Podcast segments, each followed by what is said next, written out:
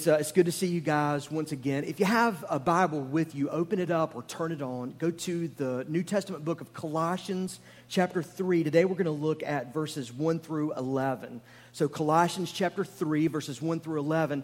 Also, uh, reach inside of your worship bulletin, find your message notes, take those out.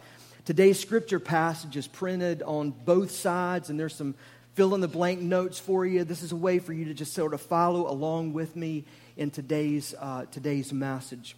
We're in a series through the book of Colossians called Next Level.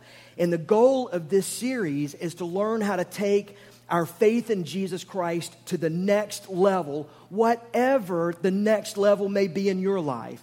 I want you to look to the person next to you and say, Next level. All right, got to wake y'all up. Next level. And again, next level is different for every person. And the reason for that is because all of us are at different levels of our faith. Some of us are, are, are old timers. We, have been Christians for a, a, long time. I grew up in church. My, my mom is a pastor's kid, a preacher's daughter, and, uh, but she's a really good one.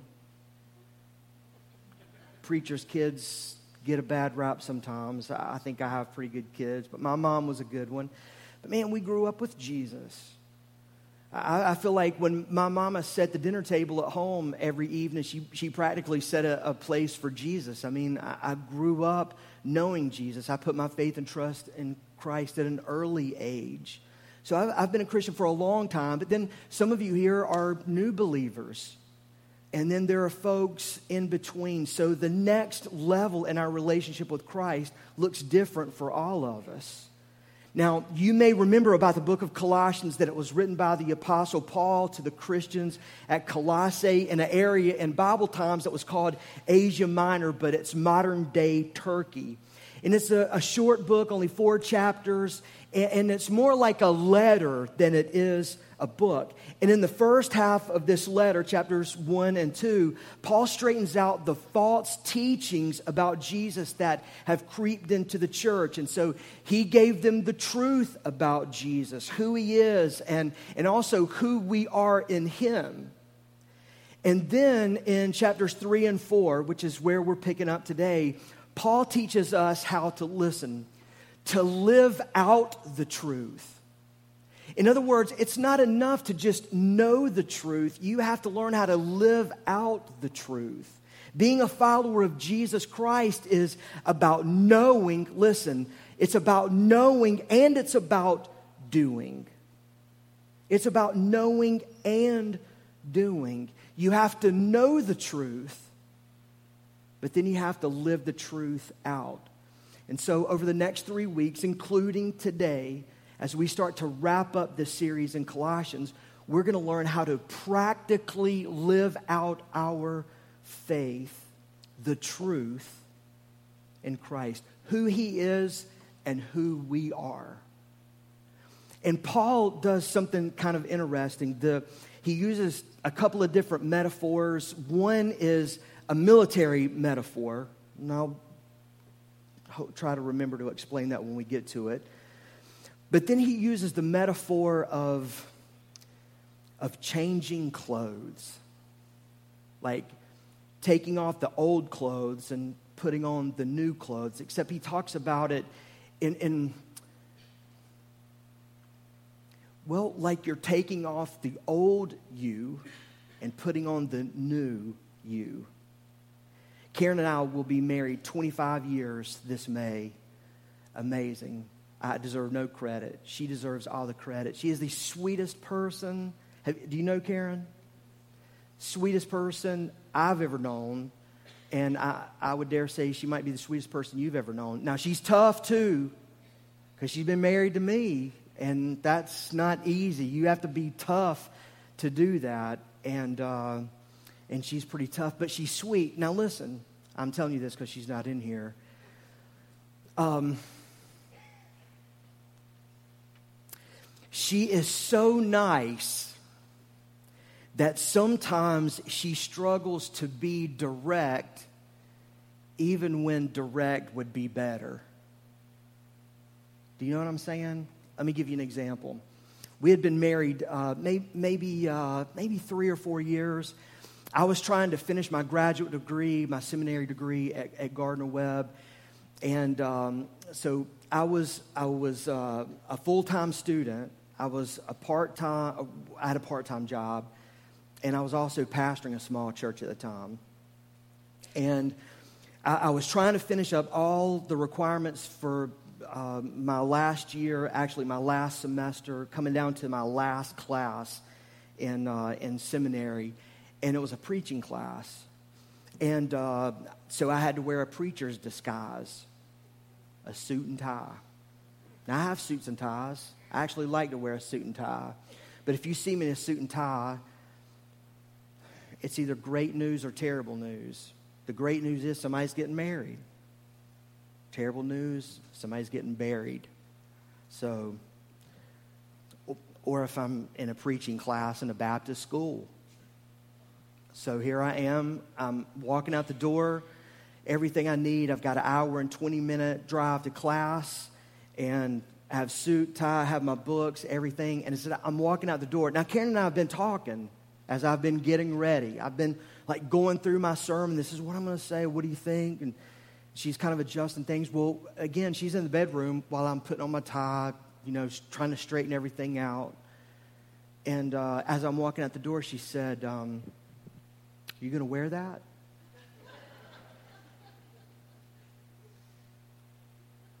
Eh, yeah, I'm gonna. I'm walking out the door. We, we've been talking. I'm, I'm, I'm headed out. I'm going to. I'm going to class to preach. Yeah, I mean, you don't think I'm going to change on the way there or change into something more formal or more comfortable when I get there? Yes, I'm wearing this. She said that tie and that shirt do not go together. Well, I would rather her just be more direct earlier, like when I'm putting on the shirt or maybe when I'm tying the tie, and not just sort of indirectly as I'm walking out the door. And so I'm a little bit miffed. And so I'm like, well, what do you know anyway? And I just kept right on going. Of course, I had to apologize for that later. But I'm sitting in class, and a buddy of mine comes in and he slips something to me. I look down at it, and it's a tie. He's like, I like the tie, I like the shirt, but those colors do not work together. You cannot get up in front of this class and preach with that tie and that shirt. So I said, What do you know? And I got up there with my sock tie from the 1980s and I rocked that sermon. but Paul will say to the Christians at Colossae, Are you going to wear that? Are, are you going to wear that old life, that old self? Now that you're a follower of Jesus, you need to update your life. You need to update your spiritual and moral wardrobe. You need to take off the old you, the old wardrobe, the old clothes, and put on the new. And in Colossians 3 1 through 11, he gives us two very important instructions for how to do this. If you're taking notes, write these down. The first one is focus on things above. Focus your life on things above. Look at uh, Colossians 3, verses 1 through 4. Paul says, So if then you have been raised with Christ. Now, now, what that lets you know is that everything he's about to say, not just in the four verses or the 11 verses or even uh, just this whole chapter, but everything else that Paul says in chapters 3 and 4 is based on what he just said that Jesus is the image of the invisible God, the firstborn over all creation. And in Christ, when you follow him, you're a new creation. So it gives us the truth about Jesus and the truth about who we are in Jesus. And he says, So if then You have been raised with Christ. It's an interesting way of comparing who we were to who we are. He said, The old you, the old wardrobe, that sock tie, that's been dead and buried. And I think Karen actually did bury that tie. But, but the old you is dead and it's been buried. He says, Now seek things above where Christ is, seated at the right hand of God. Set your minds, and, and also some translations include your hearts. Set your hearts and minds, which means your thoughts, your love, your loyalty. Set your minds on things above, not on earthly things. For you died, and your life is hidden with Christ in God.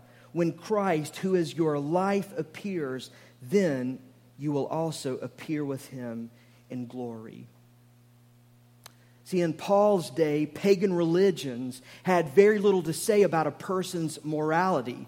So a worshiper could go into a pagan shrine and lay down his offering on the altar and then walk away living as the same old sinful person he or she was when they walked into the temple.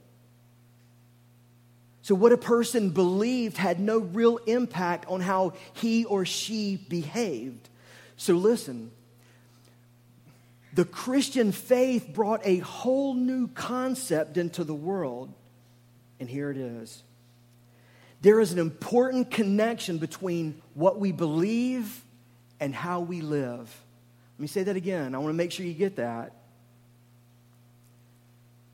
There's an important connection between what we believe and how we live. See, listen, a lot of us, and I, I, would say that most of us in this room, or most people who are listening right now, would say, I believe in God.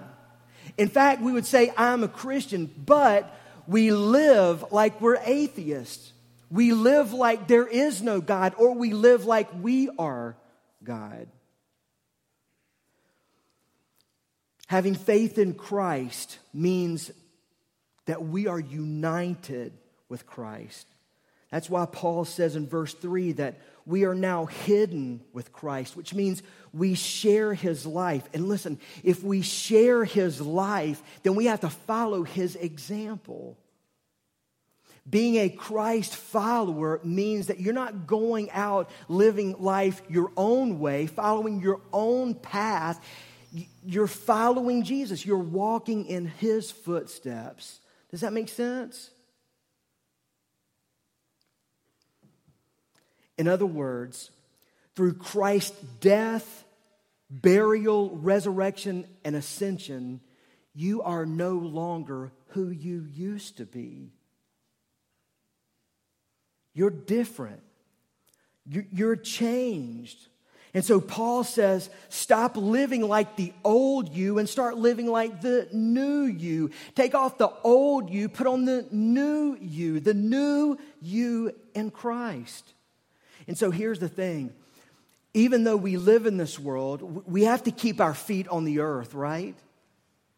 But our thoughts have to live in the heavens. D.L. Moody was a great preacher of the 19th and early part of the 20th century. And he said that one of the problems with Christians is that we're so heavenly minded that we're no earthly good. You know, we're always thinking on spiritual things and we never make a difference here on earth. And, and that's not what I'm talking about. But I am saying what Paul is trying to say, and that is that when we follow Jesus, we now live under the direction of Jesus Christ. That, that means that the things we do, the way we live here on earth, is, is directed by heavenly things. We begin to see earthly things the way they are seen and the way they are measured in heaven.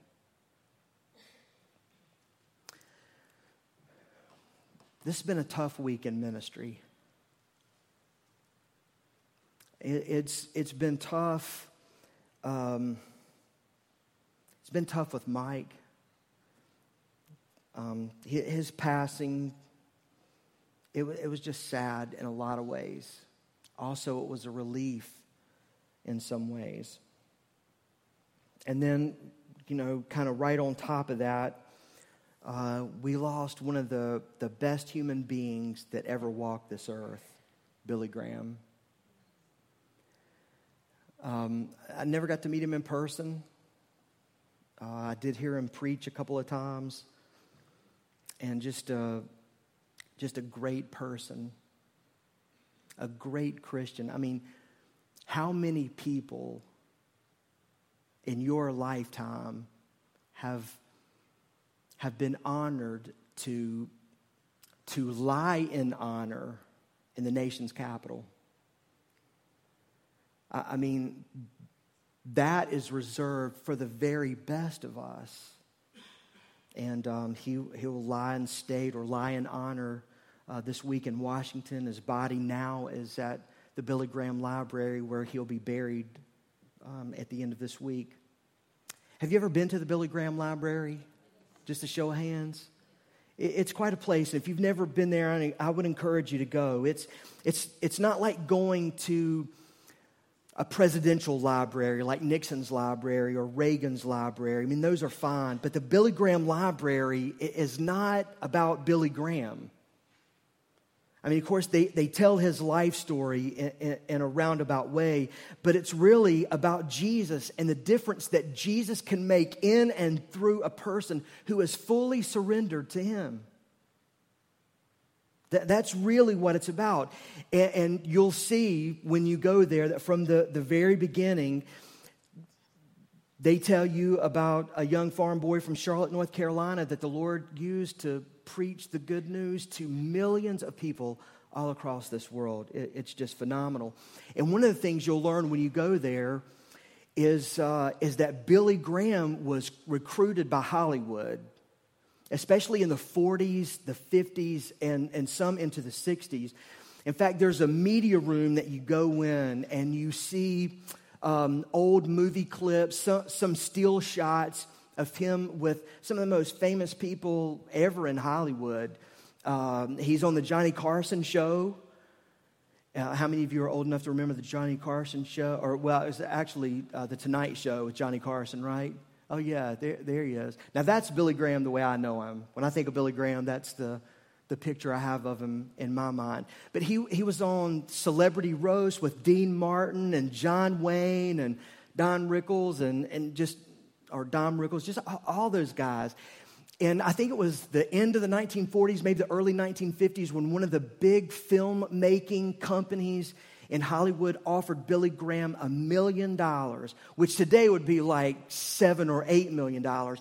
They offered him a million dollars to walk away from the ministry and come to Hollywood to make movies. And if you see him in the 40s and the 50s, ladies, he is a good looking guy. He's a tall guy. He's so well spoken. He's full of charisma. He would have made a great movie star, but he made a better preacher, made a, a, much better evangelist. And he always said no. He said no to Hollywood, he said no to the Democrat Party and the Republican Party anytime they asked him to run for president. They said that there's about a 30 year span where if he would have decided to run for president, he would have won hands down. No one would have been able to touch him in an election. But he always said no. Why?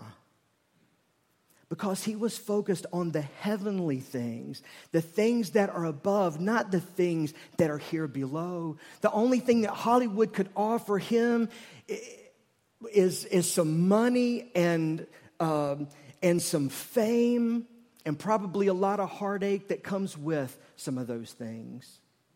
And he said, No. Listen to what Jesus said about this very thing in Matthew 6 19 and 21. He says, Don't store up for yourself treasures on earth where moth and rust destroy and where thieves break in and steal, but store up for yourself treasures in heaven where neither moth nor rust destroys and where thieves don't break in and steal. For where your treasure is, there your heart will also be.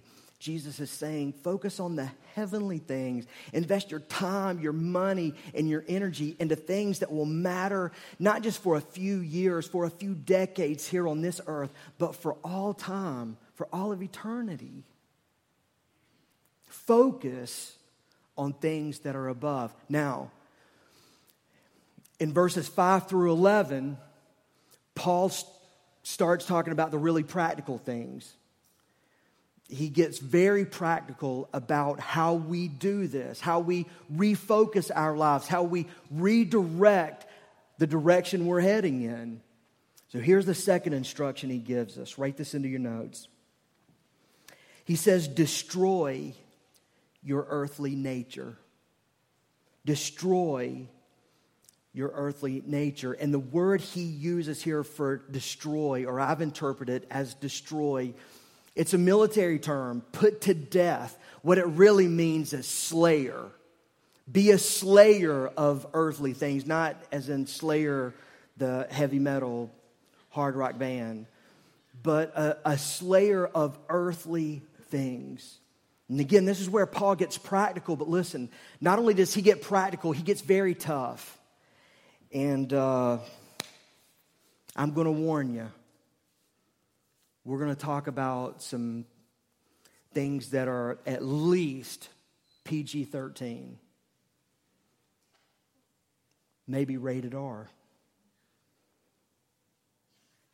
Now you're listening, aren't you? See how quiet? You got quiet and everybody looked right at me. So let's look at Colossians 3 5 through 11. Paul says, therefore, now that you're going to be focused on eternal things, put to death what belongs to your earthly nature. Declare war on it. Which not only says something about the person who's doing the fighting, but it also says something about the enemy. That it's not an enemy that's just swept away lightly. You have to declare war on this. Therefore, put to death what belongs to your earthly nature. And then he starts to list them sexual immorality, impurity, lust, evil desire, and greed, which is idolatry. Because of these, God's wrath is coming upon the disobedient. And you once walked in these things when you were living in them. That's sobering. It was sobering to the Colossian Christians. It should be sobering to us to think that before Christ we were an enemy of God and in danger of feeling his wrath. But now, which lets you know that things have changed, but now put away all the following anger, wrath, malice, slander, and filthy language from your mouth. Do not lie to one another, since you have put off the old self with its practices, and you have put on the new self. You are being renewed in knowledge according to the image of your Creator. In Christ, he says, there is not Greek and Jew, circumcision and uncircumcision, which remember, th- these are some of the things that the Colossian church is dealing with barbarian, Scythian, slave, and free, but Christ is all and in all. Listen, let, let, us just be honest about this. Like everyone else, Christians have always had to deal with evil and immorality. I mean, we've seen it in the church in our generation, and it, it, it, shows up in churches because it shows up in our individual lives. Listen, we all have a natural bent toward evil and immorality. There's no such thing as a perfect church because it's populated with people. Christians are people too. In the Colossian church, they're obviously dealing with sexual immorality and, the, the sins that Paul lists here. I mean, otherwise, why would he write about them? He's addressing them because they're dealing with them, and he doesn't hold back. So I'm not going to either. Think of how uncomfortable this would have been. He, he starts naming the sins. Now, before I start going through the list of sins, I want you to remember something that's very important. Moral living, living a good life, does not save a person's soul. Only a personal faith in Jesus Christ can save a person from his or her sins. Instead, moral living is our response to salvation. And so Paul is telling us that we're to live a life that's in keeping with our new existence, our lives in Jesus Christ. We, we need to live lives that are worthy of Christ. So he tells us in verse 5 put to death what belongs to your old earthly nature. Literally, he's saying destroy whatever is of the world that is in you. And he gives us two lists. Each list has five different things. So why two lists and not just one list of 10?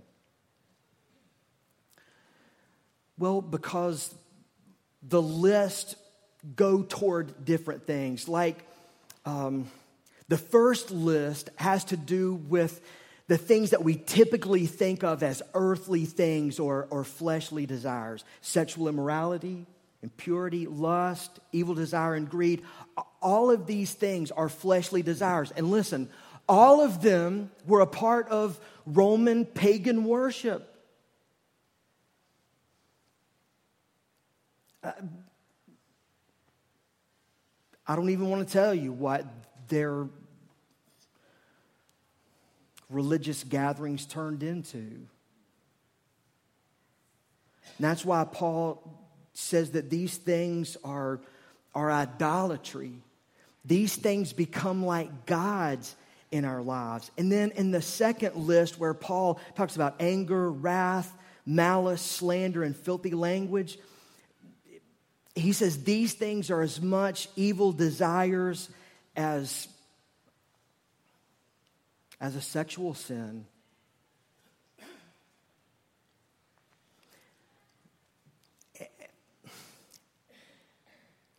And churches aren't really great at understanding this. For example, uh, most churches would never let a man who is living in sin, they would never knowingly let him be a leader. But churches have a way of letting a gossiper and a liar be a leader. Paul says both of them are sins. And the goal here is not legalism, but what Paul tries to do as he points out these sins is he tries to show us that there are consequences of sins in our lives. And he takes them seriously, and he says we should take them seriously because God certainly does. And maybe the most unfortunate thing in our culture is that we have lost the tragedy of sin today.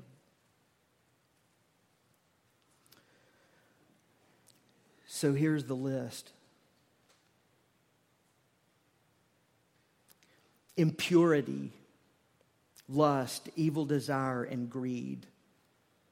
These are all under the same category of sexual immorality. Impurity is sometimes called uncleanness, and it refers to the diseases that are connected with loose sexual immoral living. And, and, they certainly understood this in the, in the Roman world, that they, they were encumbered with sexually transmitted diseases. I mean, that's where things like bathhouses and um, different scrubs and washings came from because they were doing everything they could to try to get rid of these sexually transmitted diseases. And what they didn't know that we certainly understand today is that um, this uncleanness, this impurity is not just a physical thing. We, we know that it's a, it's a mental, an emotional, and a, and a spiritual problem, a spiritual hurt. I mean, for example, we know today how much it hurts a person mentally and emotionally who's been sexually abused. They didn't understand that and honestly didn't really care about it. Lust is a state of mind that's excited by sexual immorality. Evil desire refers to a, a base sexual practice where the, the person's pleasure is based on hurting or abusing someone. And then Paul wraps up that list with greed. Greed is the sin of desiring more, more things and more pleasure. This is the person who, who looks like they have it all, but they still want more. This is the person who's jealous or envious of someone else's successes. And so here's what Paul wants us to know. Listen, because I've got to move fast. Paul wants us to know that if we're going to change our lives, it starts in the thought world because it's our thoughts that produces actions. Our actions produce habits. Habits produce a lifestyle, and the wrong lifestyle leads to death and destruction. And so he says in Colossians 3 2, set your minds on things above, not on earthly things. Psalm 51:10, write that down into the margin of your notes. It didn't make your, your notes. Um, but this, this verse hit me this morning. It says, Create in me a clean heart, O God, and renew a right spirit in me. That ought to be the prayer of every Christian every single day. Create in me a clean heart, a new heart, O God, and renew a right spirit inside of me. And listen, Paul then turns to the next list. And now, now he, he turns towards social sins, anger which is having a bad attitude toward other people. Now, if you didn't make the first list, I guarantee we're all going to be on this second list. The anger caught most of us right there. I can just see it by the smiles on your face. face. Wrath refers to the sudden outburst of anger. Malice is an attitude of ill will toward a person. You're guilty of malice when you're sad when a person is successful and you're happy when a person is in trouble. Um, I had to repent of this sin yesterday out on 85. I'm doing 75. This guy passes me like I'm sitting still, almost runs into me. A couple of cars out in front of me. And Lord, have mercy. I was just, that's the kind of guy that needs to get pulled over. About three miles down the road, there he is sitting on the side of the road. I just blew the horn as I passed by. malice. Slander is speech that tears other people down. And a lot, a lot of times, slander masquerades as gossip. Gossip is a sin. You want to know the sin that destroys most churches, just tears them apart? The, the, the sin that tears most relationships apart? It's gossip. And you know what gossip is? Gossip is talking with someone about a problem who doesn't have the power or the influence to fix it. Got quiet in here, Adam. And then filthy language is using foul and obscene language. It seems like the common noun, adjective, and verb these days in our society is the F word. Lord have mercy. When I was a kid, you rarely heard a man say it. Now women use it all the time. But then the last sin that Paul names is lying. You know, the, the Bible describes Satan as a liar. And Paul couples these things together, Satan and lying, by, by making it seem this way that whenever we're lying, whenever we're um, intentionally misrepresenting the truth, even when we tell something in truth, but we give it the wrong tone to sort of shape it in a way that's deceitful, we are partnering with Satan. Write down this Acts 5. Acts 5. You should go this week and read the story in Acts 5 about Ananias and Sapphira. They were struck down for lying to the church. Boom! God turns them into a greasy spot for lying.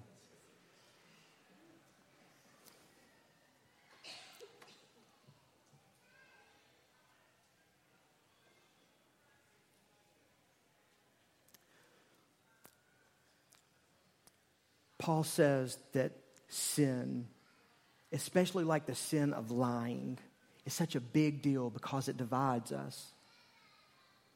It divides us up. It, it divides us up on the inside, it divides us away from other people.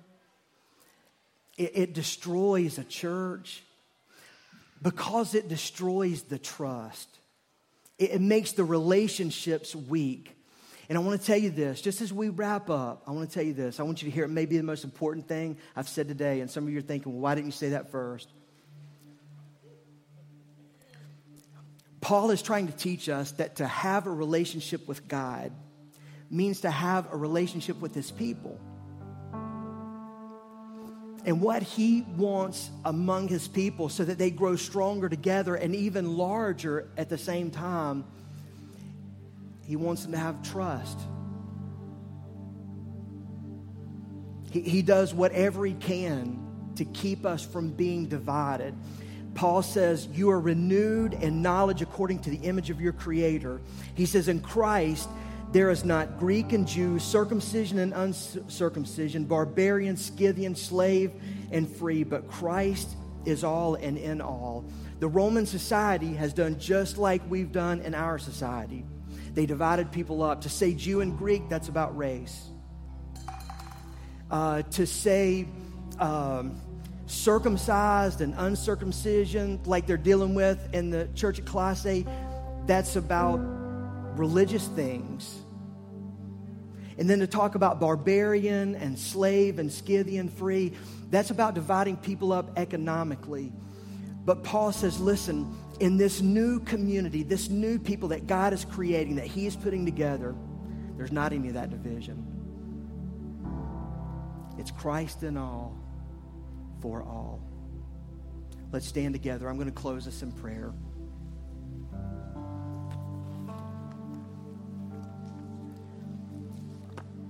Heavenly Father, not one of us in this room is free from at least one, I would say multiple of the sins on this list. Lord, it's not, it's not a, meant to be a list that says, you know, it's just about the do's and the don'ts. So anything not on this list, we, we can do that. It's not about that.